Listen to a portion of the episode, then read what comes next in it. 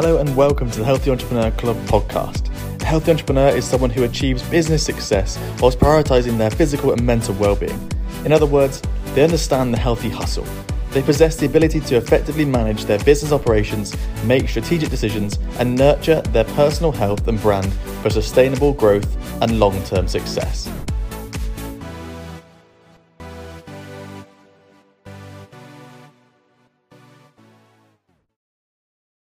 People ask me all the time for the secret strategies that I learned from my time in big corporate companies with you know massive teams uh, and big multi-million pound budgets, or from the time I've spent speaking to hundreds of entrepreneurs on different retreats, or you know in our day-to-day lives in uh, with our Healthy Entrepreneur Club.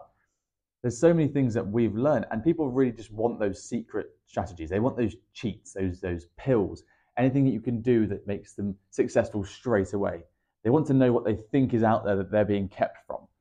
But really, there are so many strategies that will work for you. And it's probably not your strategy that's wrong. But it's not the hard part in doing the strategy. The hard part is the implementation and the execution of this. This is why I want to talk today about the idea or the, the reasoning, in my opinion, that strategy is only 25%. There is so much more that you have to get right in order to have you know, a, a successful or a big business. And a good analogy that I always think about for this is is trading. So trading stocks and shares. You know, you can picture that that trader sat at their desk with six big screens around them. They're all they're all very dark, and you just see those big trending lines going up and down where they're they're tracking those those share prices. And if someone gave you tips on how you could make a million dollars trading, you know, they told you that something was going to to drop, or you could short this stock, or you should go really hard on this one you still probably wouldn't be able to make a million dollars. And that's because they've given you the strategy, but they haven't told you how to implement or how to take action, how to execute. And that's where I think most of the power comes from. And you'll hear many entrepreneurs saying, you know, um, implementation is the hardest thing, taking action. You know, someone goes on a course and they, they learn how to do something. They're told by an entrepreneur who makes, you know, six figures a month how to do something and they'll come back a year's time and they haven't taken any action. So I'm not going to talk to you about how to take action. I'm going to talk to you about the differences and why this strategy is not something you should get held up on or caught up with. So if you think about a big corporate, the places that I've worked, for example, and had you know incredible exposure at, say you've got a team of you know 10, five to ten thousand people within this company. Within a department, you might have I don't know 50 to 100 and obviously, well, I was in, the, in a department where we are making 25 to 50% of the revenue for this company. So an incredibly fine-tuned department, which is where this exposure has come from, which I'm so lucky to have, to have had at such a young age. So say you've got a team of 60 working towards this goal. In a big corporate, implementation is less of an issue because you are all there to implement, to take action. So, you know, if you've got a team of 60, they're not all the same person. They are doing very different jobs, very bespoke jobs, and they're all there for an absolute reason. You wouldn't have someone in a big company, especially a large company that was on the, the trajectory that we were on. You wouldn't have someone there unless they absolutely needed to be there because it all costs money. You know, if you hire someone, you know, you know this as an entrepreneur, but if you hire someone, it's not just the cost of, of their salary, it's everything else that they have around them um, including like healthcare and you know perks and pension and that kind of thing, depending on which country you're in. But more than that, you've then got to you've got to work out the lost opportunity. So if you've got someone there who's only working at 50% of the capacity that we think they could work at, you're losing 50% of the revenue they could be generating for you. That's why one of the things we talk about quite a lot is um, you know revenue per employee. So you really want the ideal one would be to have an employee bringing in 100,000 dollars a year. That would be ideal. That's a really solid business. You know, you don't really scale up until you need people to implement that kind of revenue. But everyone there in that team is there to implement and to take action. And obviously, then you can think of the hierarchy, right? So you've then got highly skilled people and fine tuned people towards what they're doing. So, for an example, in, in our department in that company, there was there was different people that were running different elements. Some were running the finance, some were running the the data, someone running the, the technology. Obviously, there's someone who runs the entire department, the CEO effectively of the department. There's only two in that department running the product, and the whole department ran on a product. Um, it was the largest product of its type in the world, i.e., um, effectively, it was effectively uh, affiliate marketing, largest product of its type in the world, most successful product of its type in the world. And the point is that our job was to run that product, run the teams around that product, drive the development forward, drive the plans forward. If we would buy a new company, implement it into that company, white label it to different companies. And the idea being that, you know, a team of two, we are highly skilled in what we did, highly knowledgeable in what we did. And we know that our job is to create this value and this success in these different areas. And then we had other teams that were able to manage the day to day and the background of, of this product. You had teams that were looking at the trading, teams that were looking at the actual technology and how you can develop it. Teams that are looking at marketing, marketing, SEO, you know, genuine business strategy, politics, uh, so many things around the world. And so for that type of business, implementation and strategy were not hard. We had the strategies and we are constantly developing them. We had people like myself who were able to develop these strategies and operational efficiencies. You've then also got the team that are there in their bespoke places, knowing exactly how to implement and where to execute to make the most money. So that's one side of why a big corporate strategy is very different to how an entrepreneur might be looking at it. And execution is ever so slightly harder because you've got to use the right framework. You've got to utilize that framework. You've got to hire the right talent and manage them accordingly. This is where I'm talking about having this team of people where they they know how to implement, but to execute can be harder because obviously, like I said, you can bring in the wrong people, you can use the wrong management, people management framework. You can obviously create burnout, create animosity. It's slightly slightly harder to do that, but it's still very possible in a company where you've also got a HR department able to help you, people in development, all sorts of different areas that are able to help you. An entrepreneur most often does not have all these things. You might have HR, you might have outsourced HR, but they are probably there to do more the admin side. They're probably less likely to be looking at people strategy and how to get the most out of people. So you as an entrepreneur probably can't be fine-tuned in only one thing. You must be able to do so many things. One of the things I say to most of our entrepreneurs, and you know, a lot of them don't like it, is that in this day and age, to be an entrepreneur is to also run a media company. So most of the marketing done for my company and you know, most of the companies, certainly in uh, in Dubai, in the UK, where we're, most prevalent, you've got to have such a media engine and machine behind you to be able to get into that marketplace and, and be disruptive and show people that you're here and why you have the value and why you have credibility. And so the point is that you know you, you can't just be good at one thing. You have to be able to do multiple things. And that's already showing a difference between a corporate and an entrepreneur. It doesn't matter how big your company is as an entrepreneur. If we're looking up to, we're looking up to 50 people, maybe 100 people as an entrepreneur, you're still going to have to be doing so many things. You're not going to be able to fine tune one. And execution is incredibly hard for some entrepreneurs. You know, they can't see how they're supposed to make that change or take feedback or develop their product or service.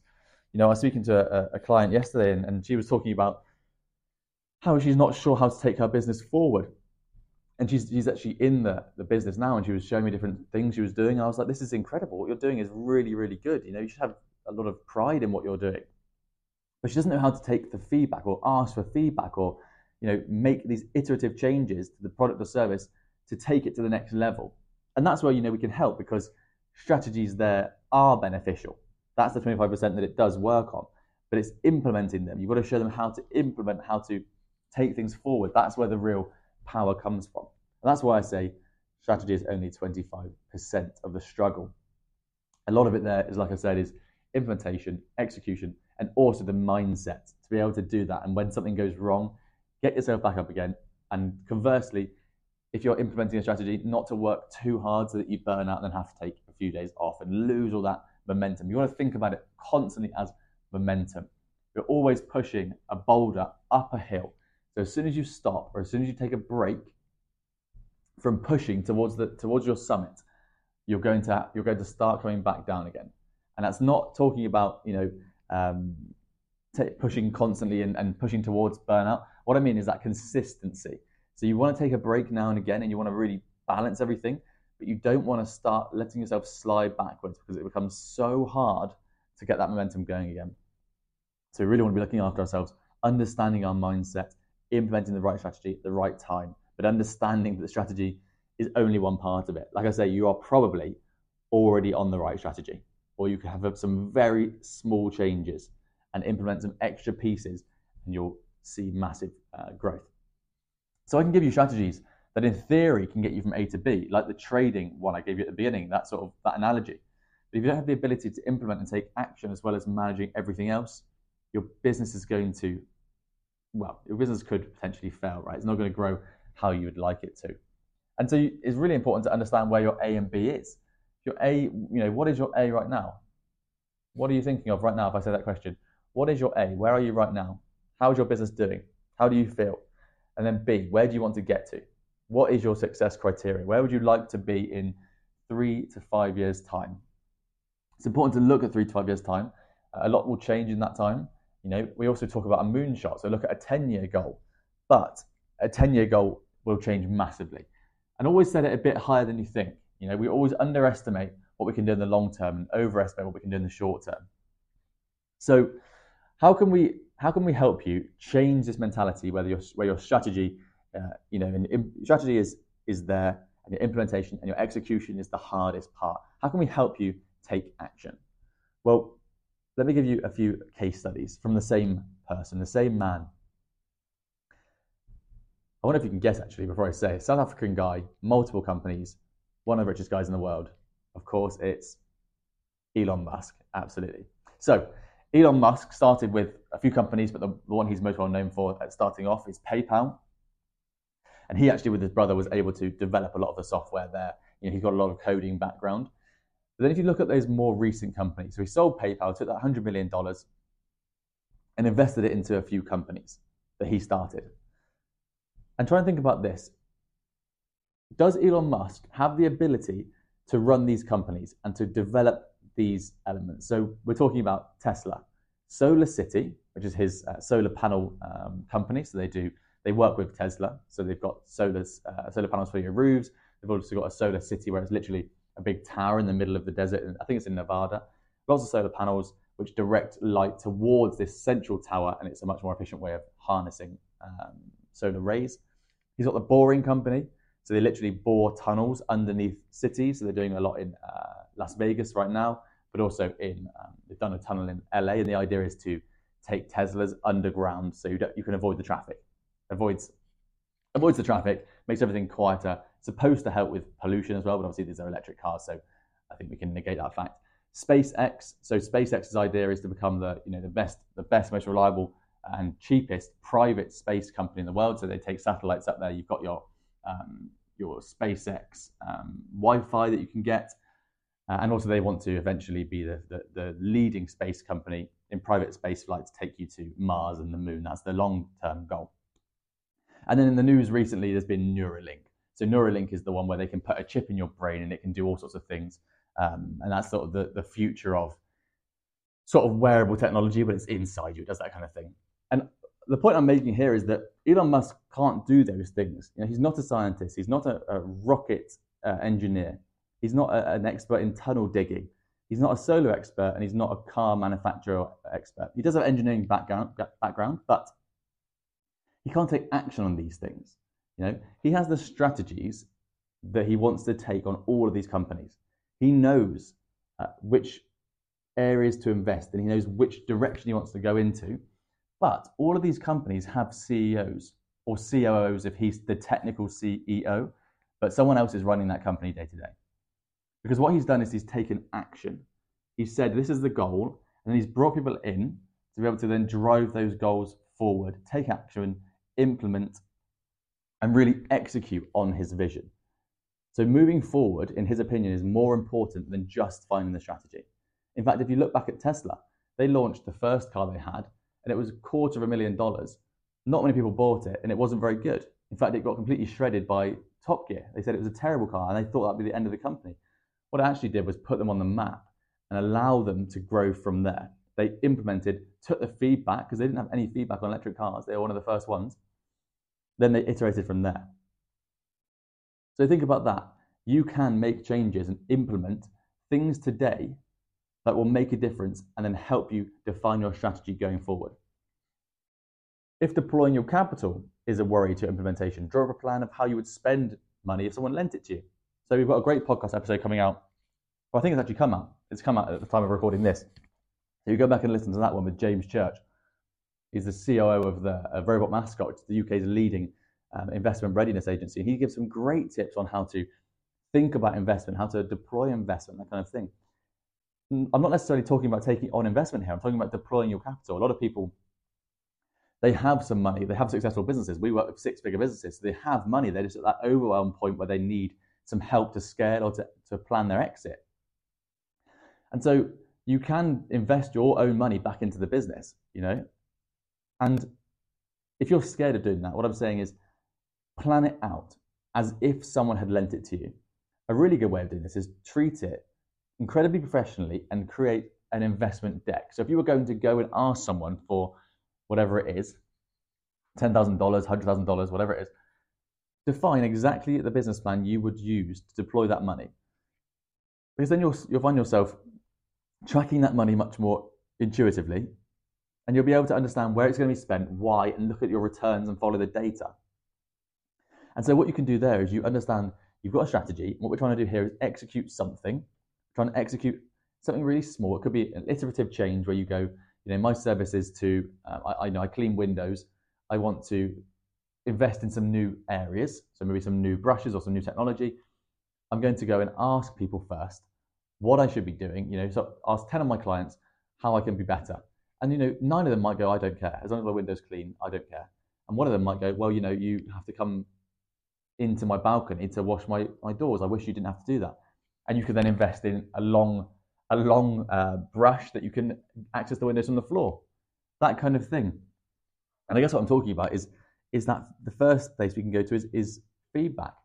You've got to learn where to go to then be able to take that action and know which direction you're going in. So ask your customers what they want. I think one of the really cool things here is make iterative changes. So look at, you know, you need to learn the difference between the different changes you can make.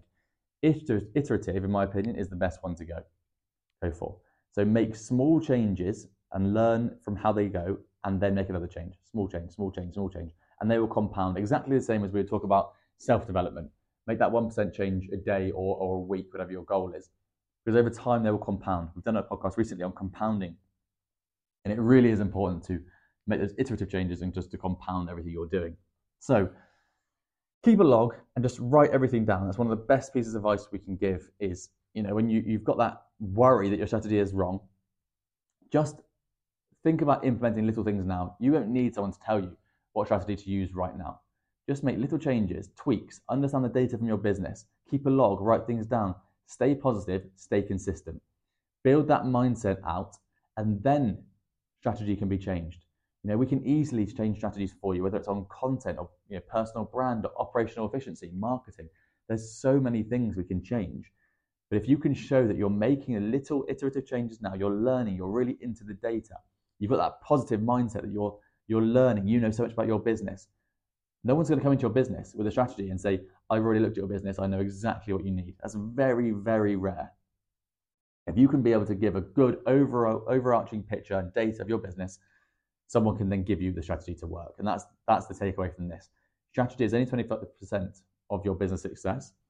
And if you understand your business incredibly well, you've made the changes, you understand the data, you can e- execute and implement things when you're told to, you will go much further than someone who refuses to take all those changes, refuses to change their, their mindset, doesn't want to learn their business, just wants someone to tell them how to do it.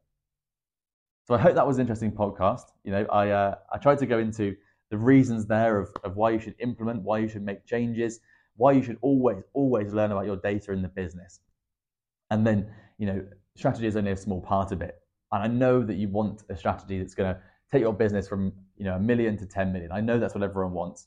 But if you can, if we can put that fundamental um, foundation in first, then I know that when we work together, we'll, able, we'll be able to make those changes and make that happen for you. So thank you for listening, uh, and I'll catch you on the next one.